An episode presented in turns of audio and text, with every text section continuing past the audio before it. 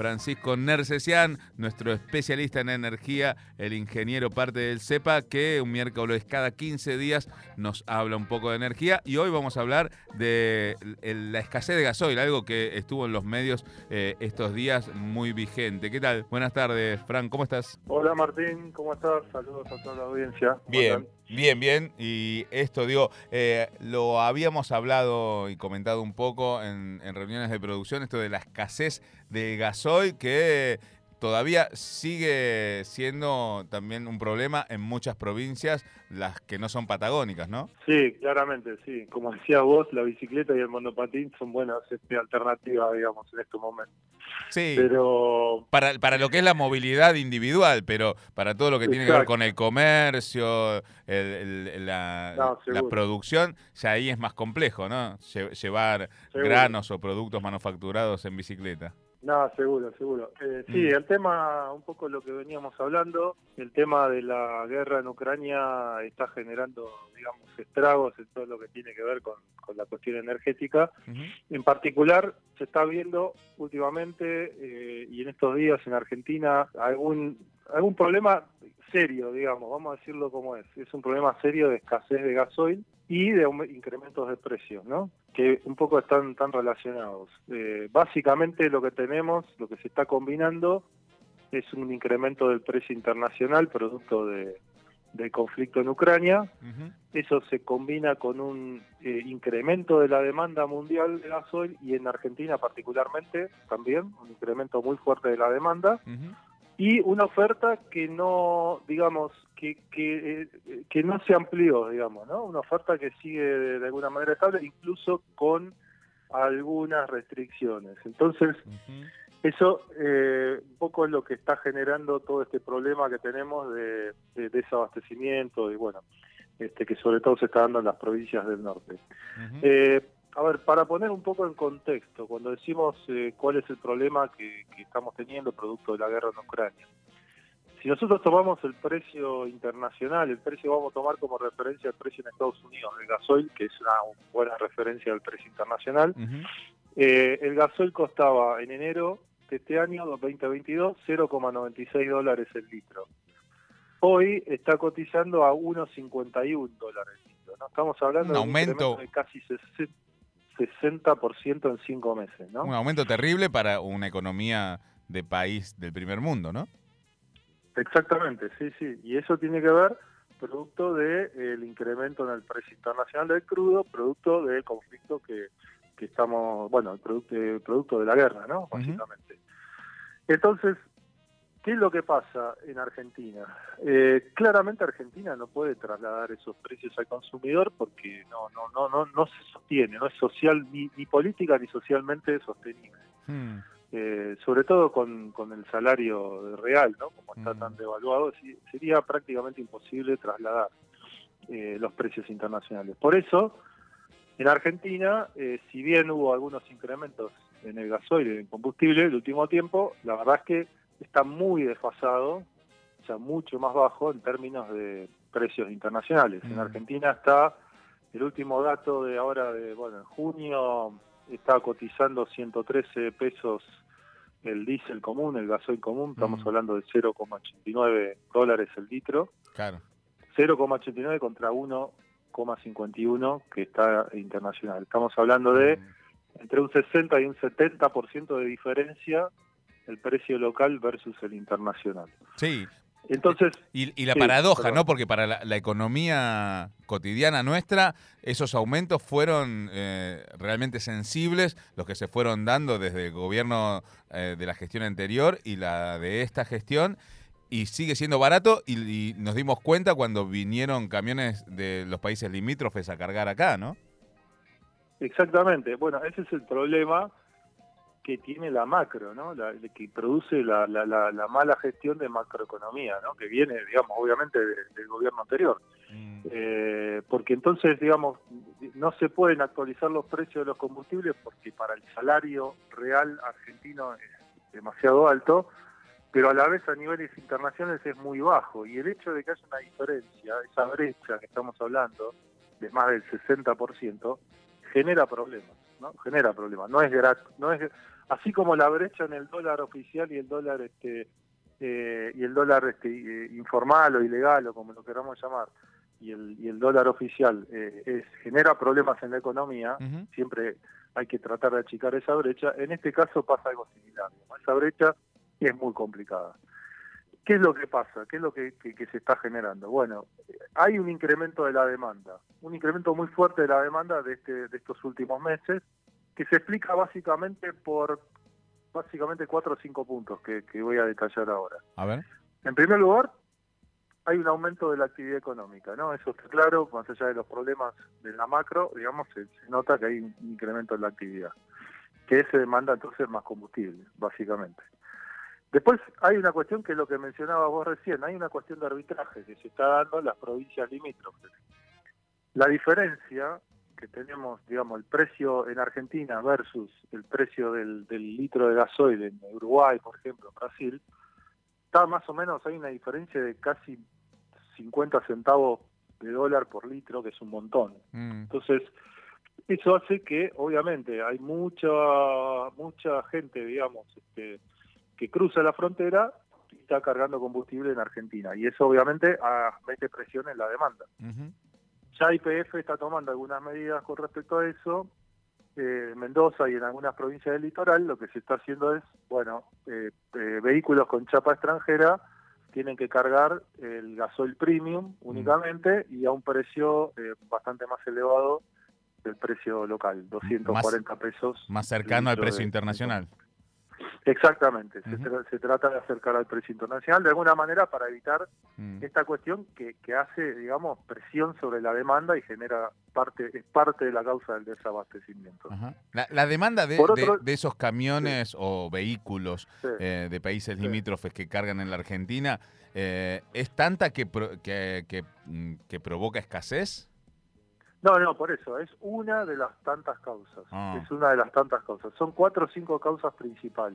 Una es esta. Una es esta. Y es, es importante, pero no es lo único. Lo otro, como decía, hay un aumento también en la actividad económica. Claro. Que genera, obviamente, mayor demanda de. Una buena noticia con, con una... Una, con, una consecuencia, claro, complicada. Con una, con una consecuencia compleja, digamos. Exactamente. Ahí tenemos dos, sí. Después hay una cuestión de, expectativas, de demanda por expectativas. Como hay perspectivas y escasez, de, perspectiva de escasez de, demanda, digamos, de escasez, perdón, de, gasoil, entonces hay un, un acelerador, digamos, es como que se, se, se adelanta los consumos. Entonces la gente o los sectores o las empresas que tienen capacidad de, acumular mm. Eh, compran anticipadamente. Entonces, eso es como que se retroalimenta. No sé si me explico. Sí, sí, sí. un, acopio de combustible a futuro que, genera escasez. Exactamente.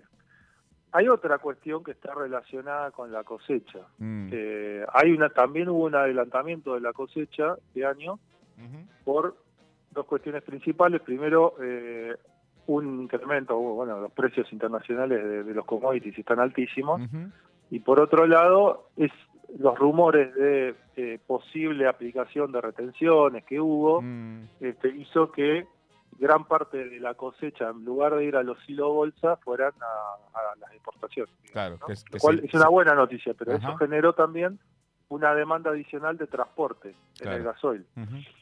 Entonces ahí tenemos otra causa digamos, de por qué está aumentando tanto la, de la, la, demanda, ¿no?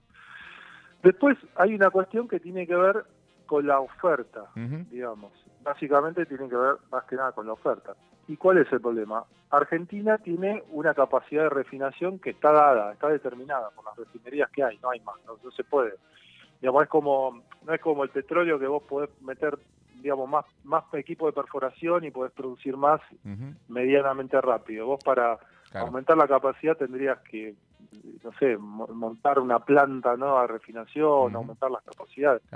hay, un cuello de botella ahí que tiene que ver con esa capacidad de refinación, de refinamiento, perdón, eh, entre el petróleo crudo y el, el gasoil. Exactamente. Entonces, ¿qué pasa cuando aumenta la demanda? Todo lo que la demanda vaya a aumentar cómo se compensa, digamos, de dónde se saca ese, ese, ese gasoil eh, que excede la oferta local, bueno, se tiene que importar. Claro.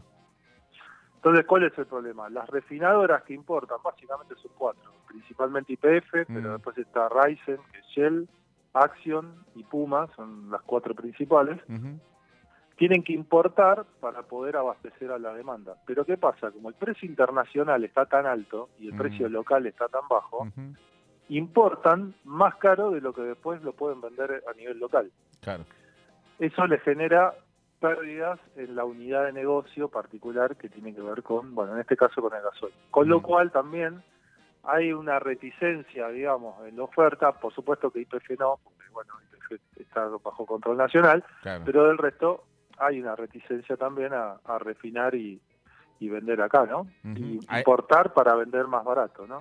Hay como una, especie de subsidio implícito. Bueno, claro. Claro, en abril, por ejemplo, las, refinadoras que tenían que importar para, digamos, para compensar esa, esa diferencia, pagaban más o menos 1.100 dólares el metro cúbico y vendían acá en Argentina a 600 dólares el metro cúbico. Con lo cual hay ahí una pérdida que están asumiendo eh, las refinadoras. Mm. Eh, entonces, tenemos ahí un problema de incremento de la demanda por las cuestiones que comentaba. Con respecto a la oferta tenemos este problema con, la, con las este, empresas refinadoras. También hay una cuestión que tiene que ver con, que esto pocas veces se habla, que tiene que ver con el tema de la mezcla, el blend de crudos, digamos. Porque acá básicamente tenés crudo liviano y crudo pesado. Eso se mezcla y se, se mezcla para refinar y se sacan los productos. Eh, el, el incremento de, de la producción de vaca muerta y la declinación de los campos convencionales lo que está haciendo es que vaca muerta tiene petróleo liviano y los mm. convencionales, principalmente lo que viene de la cuenca de Golfo San Jorge, es petróleo pesado. Mm. Entonces, lo que está pasando es que como está declinando la cuenca de Golfo, el crudo escalante, y está aumentando la producción de vaca muerta, que es crudo liviano, mm. la mezcla está siendo cada vez más liviana. Y eso lo que hace es que baja el rendimiento del gasoil, porque el gasoil necesita petróleo más pesado. Entonces hay una cuestión también de rendimiento de las refinerías. Bueno, a ver, no no quiero entrar en detalles muy técnicos, pero esos son un poco los principales este, problemas que estamos teniendo en Argentina, producto de un incremento muy fuerte de la demanda y también esta cuestión de los precios, la diferencia que hay de precios internos con, con respecto a los precios internacionales. Una solución, digamos, de, a ver, porque las soluciones en general son todas de largo plazo, no es algo que se pueda solucionar, salvo que se termine la guerra y que se, termine todo el conflicto. Sí. Eh, no parecería que, al muy corto plazo eso vaya a pasar. No parecería, claramente. Eh, una solución podría ser, por ejemplo, aumentar el corte de biocombustible, actualmente está en 5%, mm. y se, llevándolo al 10% es como que estaríamos prácticamente compensando esa, esa falta de gasoil, esa deficiencia que estamos teniendo, pero eso traería como consecuencia, digamos, un incremento en los precios, porque el, biocombustible es más caro y alguien tiene que absorber también esa diferencia, con lo cual eh, no es no es fácil, digamos la, solución. Y después, digamos, diría más mediano o largo plazo, eh, por supuesto que Argentina tiene que avanzar mucho más rápidamente en la conversión del parque automotor, ¿no? O sea, claramente hay una tendencia mundial, sobre todo en mm. Europa. Sí, Europa puso países. 2035 como fecha límite para los autos. Eh, Exactamente. Digamos. A combustión. A combustión. Sí, exactamente. Bueno, Argentina viene muy atrasado en ese sentido. Mm. Creo que es un, proyecto que tiene que encarar. Eh, no es fácil porque no tiene que ver solamente con, traer vehículos eléctricos, sino también con traer la infraestructura, ¿no? Para todo lo que es la carga. Y, hay, que tener una infraestructura de, red eléctrica bastante importante.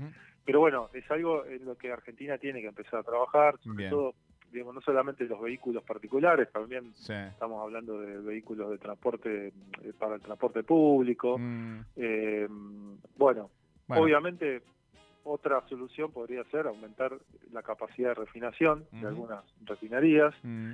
Este, pero bueno, es un problema que está generando mucho, muchos inconvenientes a nivel local y la solución, digamos, ninguna de las soluciones eh, son a corto plazo. de forma inmediata. Claro. Exactamente. salvo la estacionalidad de alguna cuestión que tenga que ver con, con el negocio de la agricultura.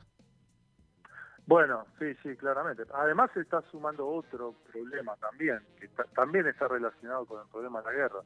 eh, como hay rumores, bueno, hay rumores y hay, digamos, hay, se, se, está hablando mucho de la cuestión de si vamos a tener suficiente energía para el invierno, ¿no? Por esta cuestión de, del gas que tenemos que importar y que no hay, no hay, no hay barcos porque está todo el mundo buscando gas por todos lados. Eh, hay, hay, digamos, las empresas también, las industrias, lo que están haciendo, están buscando combustible alternativo. Claro. Porque previendo de que pueda haber cortes de energía eléctrica, de que pueda haber mm. este, faltante de gas natural. Entonces, digamos, un combustible alternativo es el gasoil. Es mucho más caro para la generación, por supuesto, mm. pero ante la alternativa de quedarte, digamos, sin energía para poder producir, las empresas también están este, importando, bueno, no importando, sino comprando mm. este gasoil para suplantar una posible falta de energía ahora durante el invierno. Entonces, eh, digamos, es como que está todo un poco todo encadenado. Sí. La, la, conclusión, Fran, siempre que terminamos estas columnas, que te agradecemos un montón porque son muy claras, a, veces por ahí muy técnicas, pero necesariamente eh, técnicas para poder explicar eh, sin, sin zarabaseos el problema al que nos enfrentamos la Argentina y el mundo, ¿no? Em, pero digo, agradeciéndote eh, esta, esta participación, em, también queremos comprometerte a, que pensemos en la próxima esto de, del 2035 como fecha límite para la, los vehículos a explosión eh, y las consecuencias que podría traer la necesidad de tanto litio para mover todo ese parque automotor, ¿no? Correcto. Bueno, Argentina ahí tiene un potencial muy grande, ¿no? Hay desarrollo a través de ITEC, IPF mm. Tecnología, que es la, empresa de tecnología este, que, posee IPF. Hay ya planes de desarrollo para no solo para explotar el litio, sino para fabricar baterías, lo cual me parece muy muy interesante, ¿no? Porque se le estaría agregando valor al, recurso natural. Si te parece, el miércoles que, nos toque reencontrarnos podemos hablar un poco de eso y pensar juntos, porque vamos a tener que empezar ya sabiendo que las, soluciones no son a corto plazo, hay que empezar ayer, ¿no? Para, para tener respuestas eh, en, un mediano plazo y respuestas exitosas a la cuestión de la energía. En, cuestiones, cuestiones energéticas nada, nada se resuelve en el corto plazo. En general, todas las, las las soluciones a los problemas de cuellos de botella son obras, son proyectos, son, son planes, todas son cosas que hay que pensarlas muy estratégicamente. Por eso, y esto es algo para discutir después más adelante, yo creo que eh, ameritaría, digamos, un ministerio de energía más que una secretaría dependiendo del Ministerio de Economía. Pero bueno, eso lo podemos discutir en otra salida. Ahí va, está pidiendo ministerio. Fran Nercesian, nuestro ministro de Energía, está pidiendo Yo me anoté. Bien, vamos. Yo, yo, te, yo te voto. Fran, muchísimas gracias. Buen miércoles. Gracias, un abrazo para todos. Otro para vos. Fran Narcesian nos explicó un poco. Es técnico, eh, aburre un poco, pero es necesario, chiques, porque es la cuestión del ambiente, la energía, son cuestiones que no son de solución inmediata y sobre la que tenemos que pensar.